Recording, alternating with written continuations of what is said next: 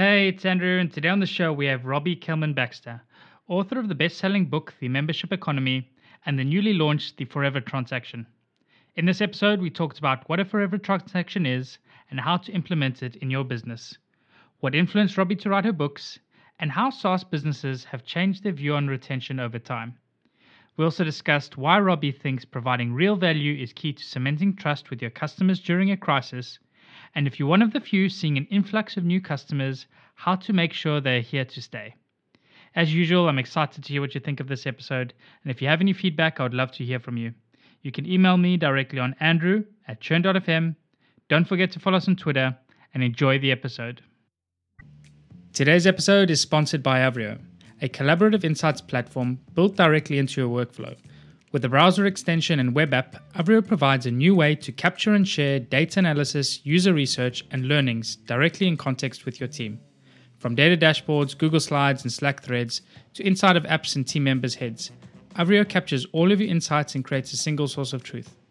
Visit avrio.com to learn how you can maximize your team's collective knowledge with Avrio. Saw these these different. You don't just gun for revenue in the door. This is Churn.fm, the podcast for subscription economy pros. Each week, we hear how the world's fastest growing companies are tackling churn and using retention to fuel their growth. How do you build a habit forming product? We crossed over that magic threshold to negative churn. You need to invest in customer success. It always comes down to, to retention and engagement. Completely bootstrap, profitable, and growing strategies, tactics, and ideas brought together to help your business thrive in the subscription economy. I'm your host, Andrew Michael, and here's today's episode. Hey, Robbie, welcome to the show. Thanks so much for having me, Andrew. It's a pleasure. It's it's amazing to have you on the show today. For the guests, uh, Robbie is a best-selling author of the Forever Transaction and the Membership Economy, uh, of which the Membership Economy, which was named one of the top ten marketing books of all time by by Book Authority. And in the past 10 years, her company, Peninsula Strategy, has advised over 100 organizations on subscription and growth strategy. Uh, I think it's also an exciting week for you as well, Robbie, this week with the launch of your new book. And I guess my first question for you then is uh, what is a forever transaction? A forever transaction is that moment when the customer decides that they're going to make your product or service a habit and they're not going to look for alternatives. It's when they decide in their kind of in their gut that they're going to keep paying the subscription. And I guess this is going to be a very, very broad question, but like, how do you know when you've got to that point? How do you know when your customer has created that habit and they're going to continue paying? Yeah. So from from the business side, if, if you're tracking, I mean, there's there's different ways, of course, to answer that. Um, on, on the customer side, um, you can you can start to see their behavior change. Uh, so you know you see them on board in a way that looks like they're taking your product seriously. Um, they're you know they're struggling to learn how to use it or maybe hopefully not struggling. Um, they're starting to engage uh, with with uh, predictable recency frequency and depth as sort of three core metrics. Um, they verbally will tell you this is how i'm getting that job done um, those are some of the signs that you have it um, but ultimately this is more you know when i think about the concept of a forever transaction it's really about the company thinking about how to build a forever transaction as a guiding principle um, as opposed to just focusing on their pricing which i think of as a, a tactic. Subscription pricing is just a tactic but having a forever transaction with a person you serve that requires a different kind of mindset. Absolutely. I think uh, for me personally as well in a subscription business having that subscription uh, retain and forever transaction like you say is like a really true indication if you have a subscription business or not. Uh, if you don't have that forever transaction or that really strong retention you're in for some trouble i think further down the line yeah, so the, one thing, Robbie, that I'm interested uh, about is uh, what drove you as well to to write these books. What was it about the the membership economy and the forever transaction that intrigued you and interested you? Yeah, so um, you know, when I started consulting um, about 20 years ago uh, as an independent consultant and starting to build my firm, uh, I knew that I needed to have an area of focus. And um, I'd been a generalist strategy consultant, uh, and then I'd worked in product marketing for SaaS companies. And I took a couple of different projects, and then I started to work for Netflix.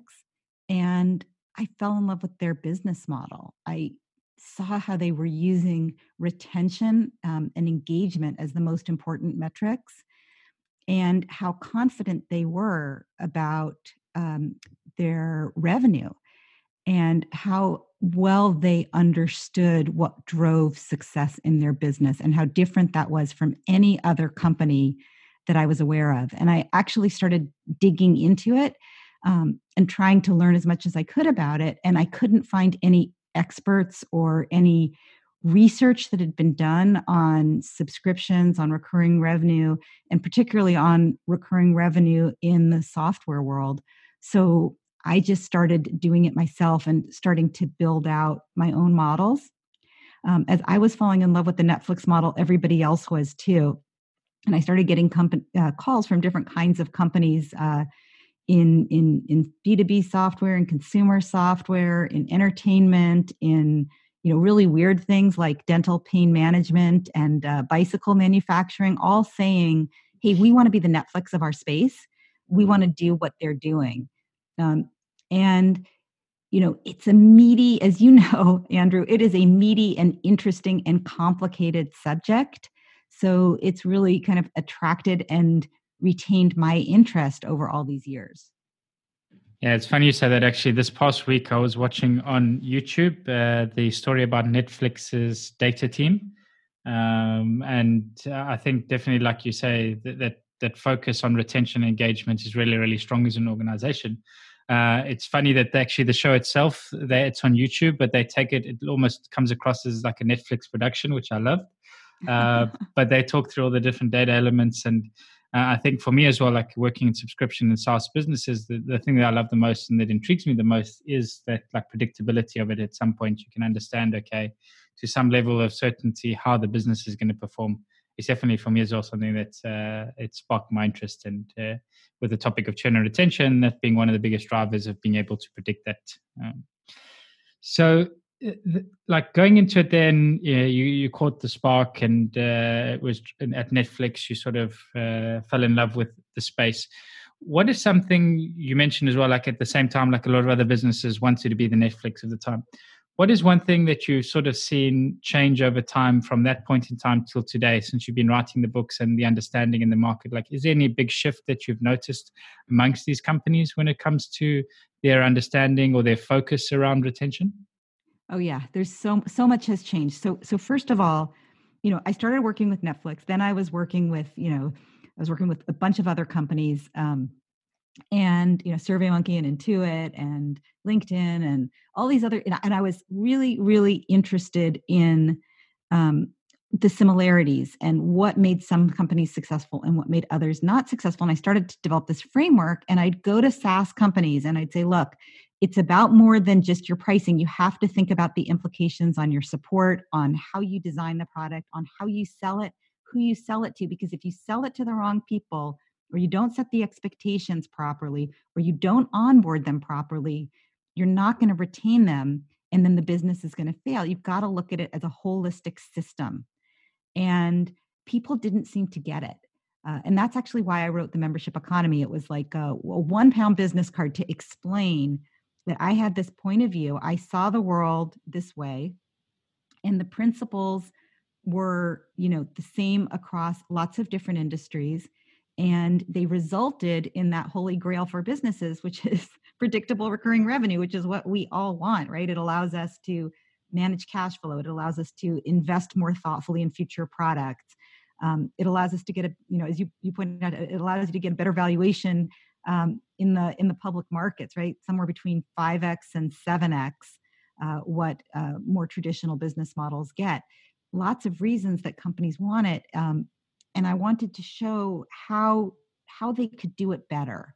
Um, and then you know, so that was you know that book came out five years ago. Five years later, everybody's doing it right everybody's doing subscription there are lots of subscription you know quote experts out there there's lots of subscription tools and, and vendors who provide supporting you know platforms for these businesses And virtually every company, not just in software, but every company from, you know, Caterpillar, heavy equipment, um, you know, consumer products, financial services, everybody is thinking this way. They're thinking about subscriptions, they're thinking about churn.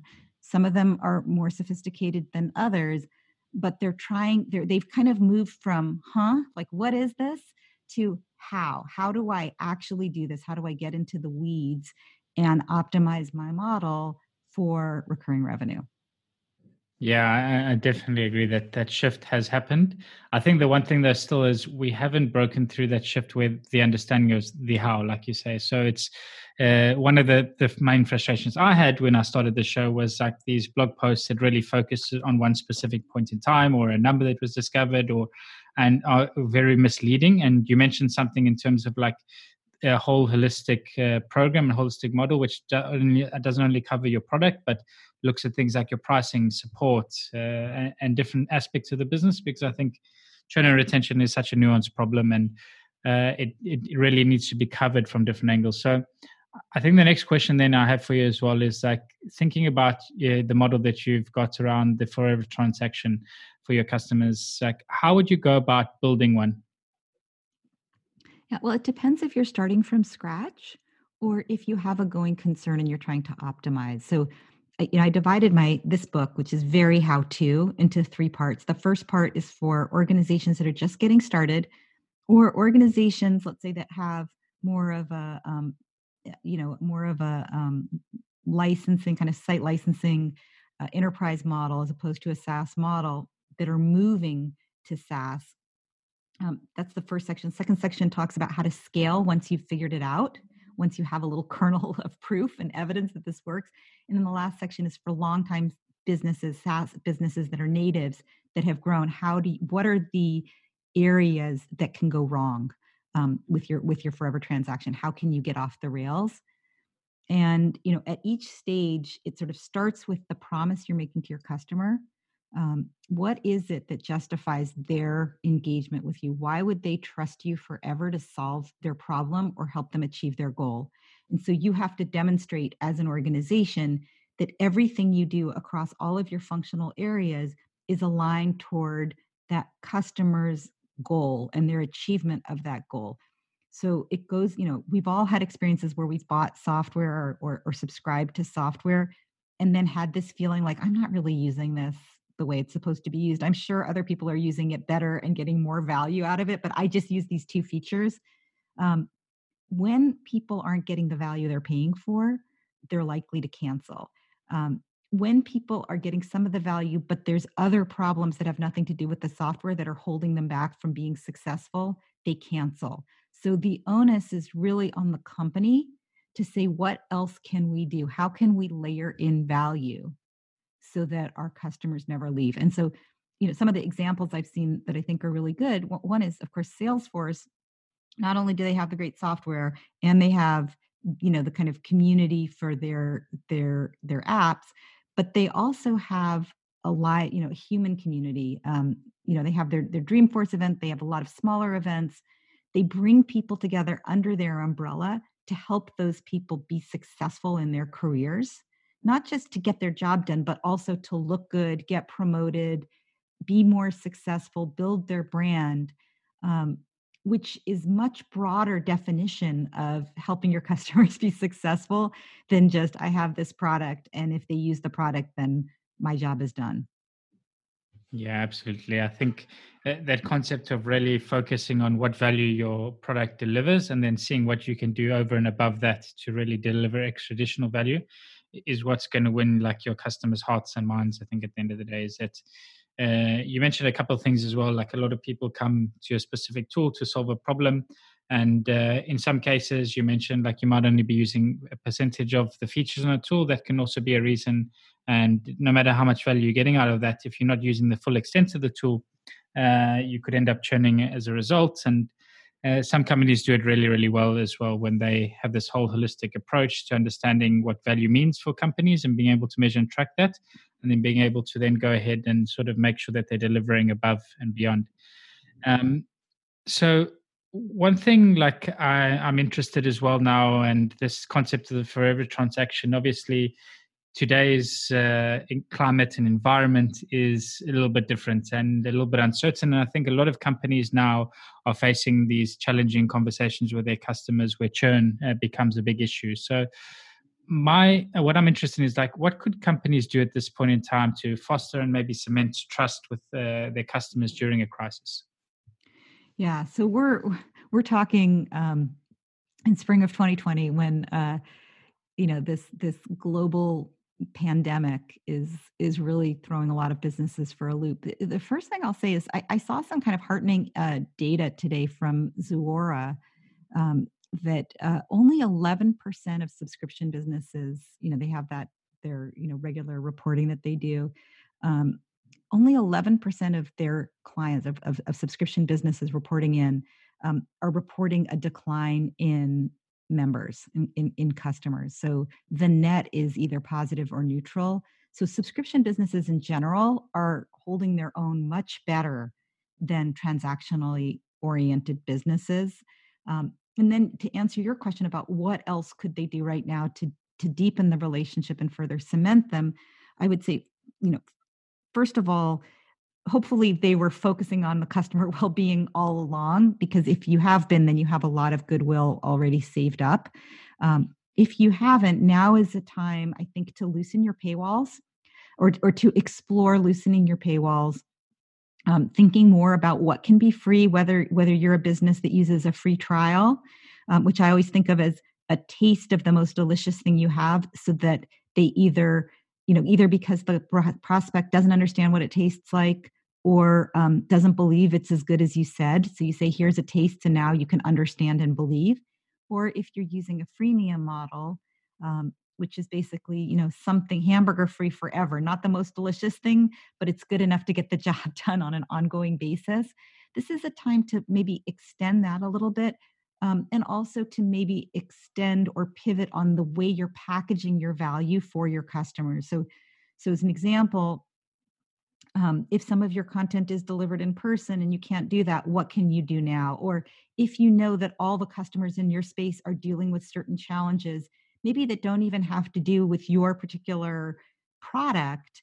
Um, can you, let's say, bring in speakers or expertise or share information with them in some way that that shows that you understand what they're going through and can help them in whatever way in whatever way you have to help them. So it's really about extending and and repackaging the value that you provide to your members. So extending and repackaging um, it's about communicating to them what you can do and how you can help um, and being more flexible about what that might mean.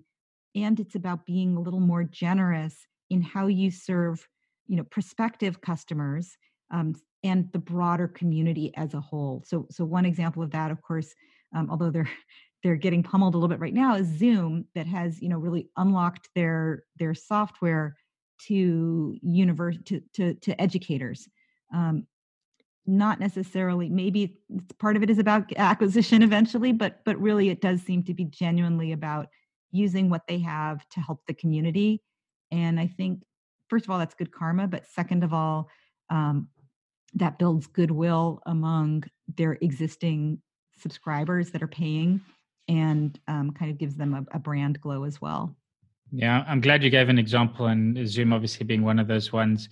Uh, I think because one of the things I think that's been for me like lately uh, interesting and also maybe a little bit comes across disingenuous is where a number of people now that have all of a sudden become remote experts and yeah. trying to produce content for others to understand how they should be remote business when pretty much i think at this point in time nobody is really experiencing what remote work is. Like this is work in isolation. So first of all like the, the tips and advice that people are like flowing on and fitting onto people like trying to add value i think are not really helping. But really when you focus and say okay internally as a company what do we have that we can deliver to our customers at this time that is actually valuable I think that's a really good conversation to have and, uh, and understand. Okay, like let's not just do the generic thing that every company out there is trying to do and tackle onto a trend now, but rather what is it that we do that can really add value to our customers at this point in this time of crisis. And, uh, yeah, one, one example. I mean, there's there's so many examples now. One other one I want to just highlight is Um, Intrepid Learning System, so it's a you know software platform for um, training programs.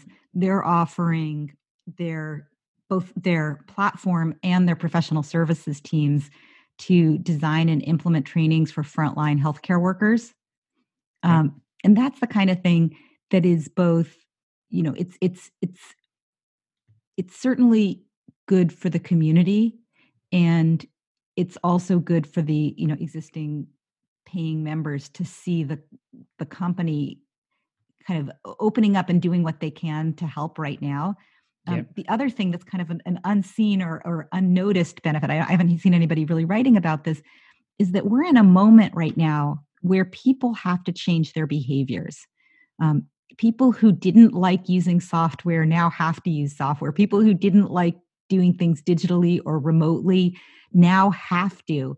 So this is a moment where there's in, in many spaces there's unprecedented trial right now where yeah. people are like, well, you know, I never wanted to do it this way before, but I have no choice. So, whatever, I'm going to do online learning. I'm going to figure out how to use this software. I'm going to, you know, figure out how to join this digital community and participate because I'm so darn lonely.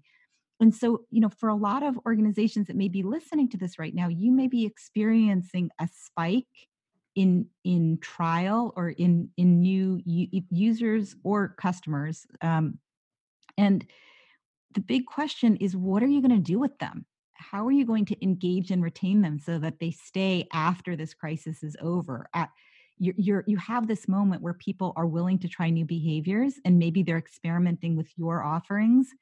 And the question is, how do you onboard them for success? Absolutely. I think this, I heard a question that was phrased the other night on a really good webinar put together by Reforge team. Uh, and the question was like for a lot of companies, I think there is opportunity in this. If you just ask yourself the question is obviously um, things are not great uh, for majority of businesses, but asking yourself one question like, what does this change now accelerate for you or your business or your customers?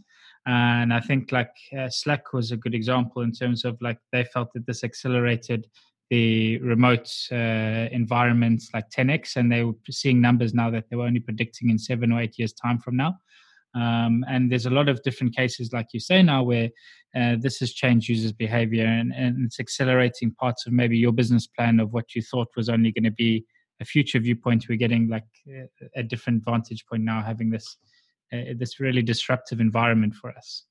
Yeah. Like for example if you have if your clients are i was just thinking about this because i talked to a, um, a retailer yesterday a big a bit a big retailer that has multiple chains and they said you know all of our you know customers tend to be people who like to go into the store and touch the produce or you know they own home they own like a, a home improvement chain and a supermarket chain and a quick serve chain. And they said you know most of our stuff's been in person but suddenly we have, you know, 10x the number of orders that we had even two weeks ago. So if you're providing the software, if you're providing the support for that company's um, e-commerce initiatives, that company can really use help right now, and they have budget, right? They're they're growing. So yeah. I think your point about you know figure out what this what this can do for you is really important and and looking for where behavior is changing and how your business can help. Um, and then you know i think you know this is a show about about managing churn. I think you know easy come easy go. So if you have a lot of new new customers coming in new subscribers new users whatever kind of level of, of usage you're getting you have to be thinking not just about managing the inflow but also what do you, do, you do with them? them to actually get them to stick. Yeah, and I think maybe what people are experiencing now as well is a really rapid um, movement through the user cycle. So, like a lot of companies yeah. might have still been dealing with early adopters or early majority, and now this has like really caused an influx of maybe like the later majority uh, coming in. And like as you say, like easy come, easy go. So this is also a different audience. They have different expectations of what how products should work and feel, and uh, managing through this. I think we've discussed this a couple of times on the show where companies have gone through this transition from like early to late majority and had this mass uh, growth and rapid growth and really seen that impacting churn and retention because the requirements are different and uh, what people expect from your product are different at times. Uh, so I'm glad you mentioned that as well. Um, so I think definitely like one thing now as well that's interesting with this whole um, situation is that like we talked about there's opportunity in it and there's a, a crisis now where people are really trying to figure out what's next um, can you maybe point to another example of a company that you think is doing really well uh, when it comes to this so we talked about intrepid and uh, you highlighted potentially maybe delivery groceries, but any other industries you think uh, at this point in time are doing a great job with handling the crisis? Yeah, well, another company. Um, I actually just talked to to, to Mark Gainey yesterday, who's the C, uh, CEO and chairman of um, Strava. Um, okay. the, you know, do you know Strava, the, the company for um, endurance athletes? Yep. Um, so they have this awesome app that helps you track your own workouts, but also train for events and also compete, you know, compete in quotes with your friends, sort of set up challenges. And they've been around for a while, they've, they've been quite successful. Um, but what's happening is our behavior around fitness has completely changed um, almost overnight, right? We can't go to gyms anymore. Uh, we can't do group fitness. We can't go, you know, work out with our soccer teams. Uh, so we're looking for a way to stay in shape. And so a lot of plus that, plus the fact that for many of us, depending on where we are in the world, you know, getting outside for exercise is one of the very few sanctioned reasons to be outside. So people are running and cycling more than ever. So they're seeing a real spike in both engagement um, among existing members, uh, trial among new members, and returns among lapsed members. And as an organization, they're really thinking about how do we onboard these people and how do we engage them in a way that makes it easy for them to continue to maintain these good habits around fitness. Yeah, very, very interesting. You mentioned that as well. Like, I was surprised. Uh, my wife goes to a gym locally, and um, I think one of the ways that just the local gym is trying to deal with retention is they've now gone online. So they do a Facebook Live uh, daily exercise routine.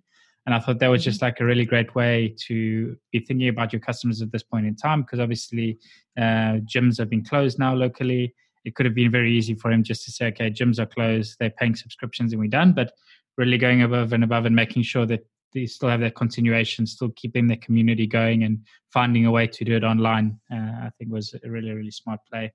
Uh, yeah, you know, um, it's interesting. Fitness, you know, both Netflix, you know, which we talked about earlier, in, in the entertainment world, and fitness, those are two areas that also have membership mindsets. Um, yes. And I think that SaaS companies can take a page from that book in terms of the kind of real, authentic, deep relationships that are built there. Um, you gave a great example about your your your wife's fitness program. Um, another example is CrossFit. Uh, you know, the global franchise organization.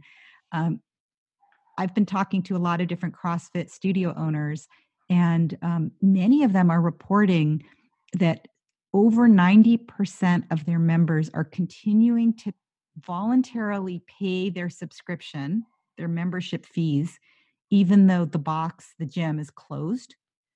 Um, sometimes there's an online, you know, they do online workouts on on you know Zoom or or. Microsoft Teams or what have you.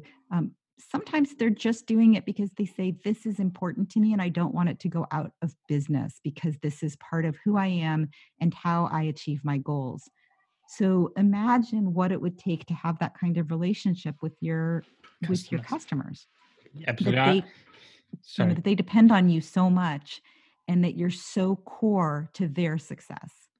Yeah, I think like you're talking to like a couple of like basic human needs, and like the one is entertainment, the other one is health and wellness.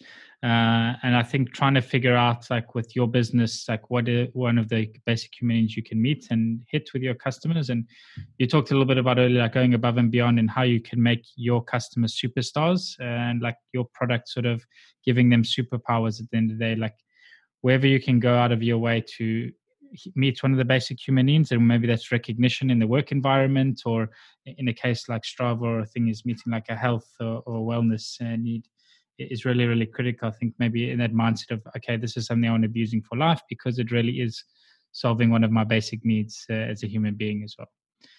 Um, the the one question I wanted to ask you, and it's something I ask every guest that joins the show, is let's imagine a hypothetical scenario now that um, you've joined a new company and you probably have done this many times as a consultant but you've joined a new company and uh, churn and retention is not doing great at this company and you've been asked by the ceo to try and turn things around for them they're trying to get results fast and uh, they've given you 90 days to try and uh, turn things around and at least show some progress what would you want to be doing in those first 90 days within that business to try and make an impact so, the first thing I would want to do is to understand what the biggest culprit is in the churn problem.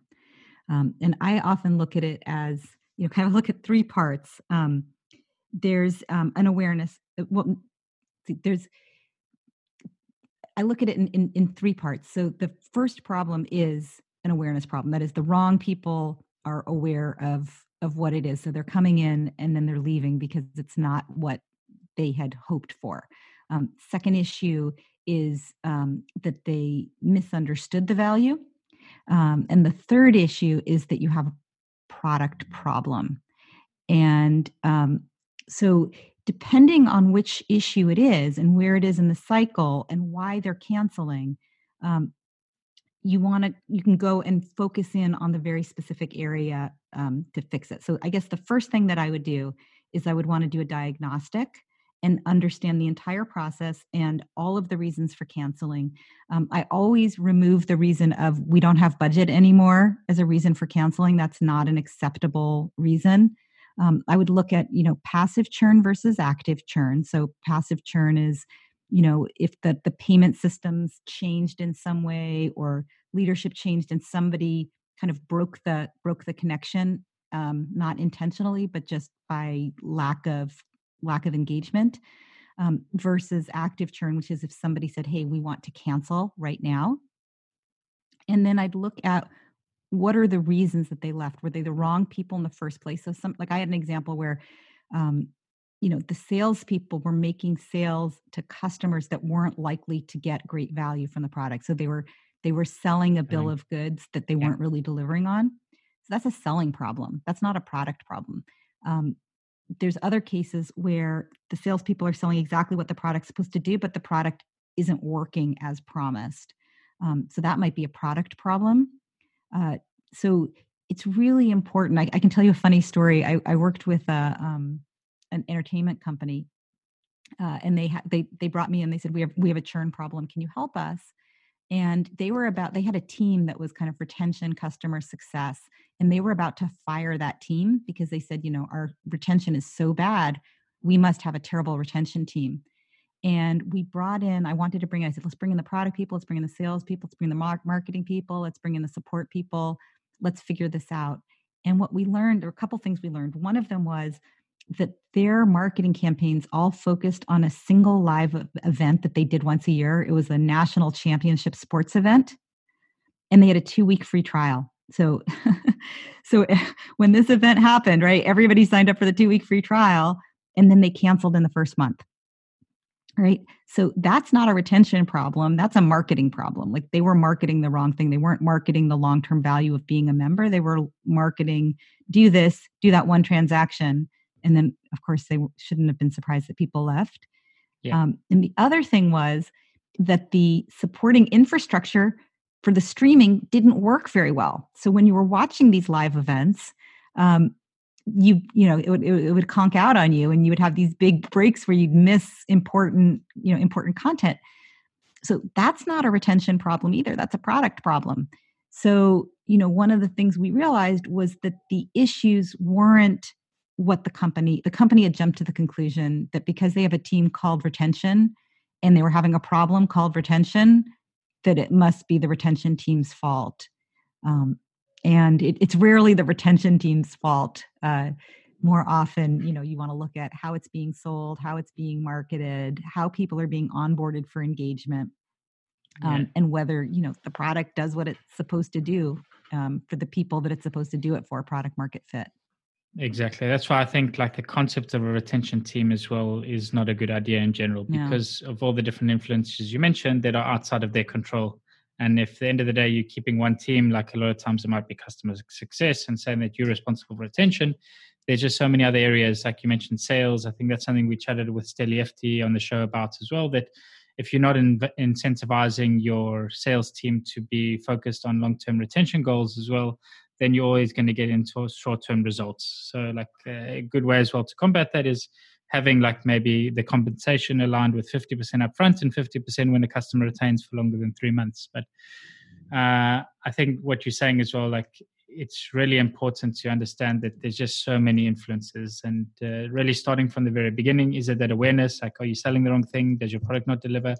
Um, just going through the motions and really trying to figure out what it is uh, this thing. And i like how you stopped really, you started really at the top of the funnel and saying okay like is it that initial awareness are we bringing in the wrong type of customers are we selling the wrong thing is there miscommunication in what we're selling and what the product delivers and then is there something we can do to fix the product i think is definitely uh, the right way to be thinking about it and starting top down. But, yeah, yeah, um, it's really everybody's. I mean, as you brought up at the beginning of the of the conversation, it's really churn is everybody's problem. It's a very complicated and um, you know broad based problem. The, the good news is that by focusing bit by bit on each Input. step of the process and each functional area, you can kind of move the lever on retention in a really visible and meaningful way, um, which makes it a really fun fun problem to solve.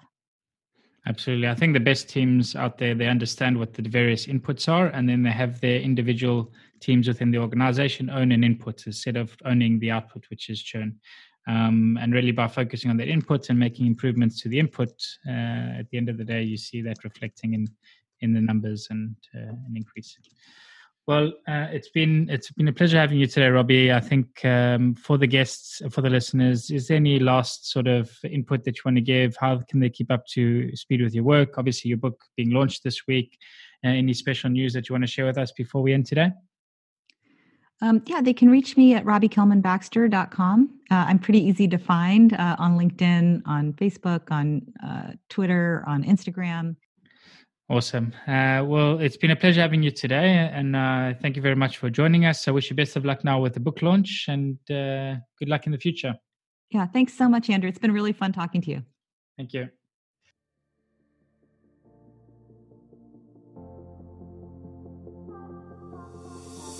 And that's a wrap for the show today with me, Andrew Michael. I really hope you enjoyed it and you're able to pull out something valuable for your business. To keep up to date with Churn.fm, and be notified about new episodes, blog posts, and more, subscribe to our mailing list by visiting churn.fm. Also, don't forget to subscribe to our show on iTunes, Google Play, or wherever you listen to your podcasts. If you have any feedback, good or bad, I would love to hear from you, and you can provide your blunt, direct feedback by sending it to Andrew at churn.fm. Lastly, but most importantly, if you enjoyed this episode, please share it and leave a review, as it really helps get the word out and grow the community. Thanks again for listening. See you again next week.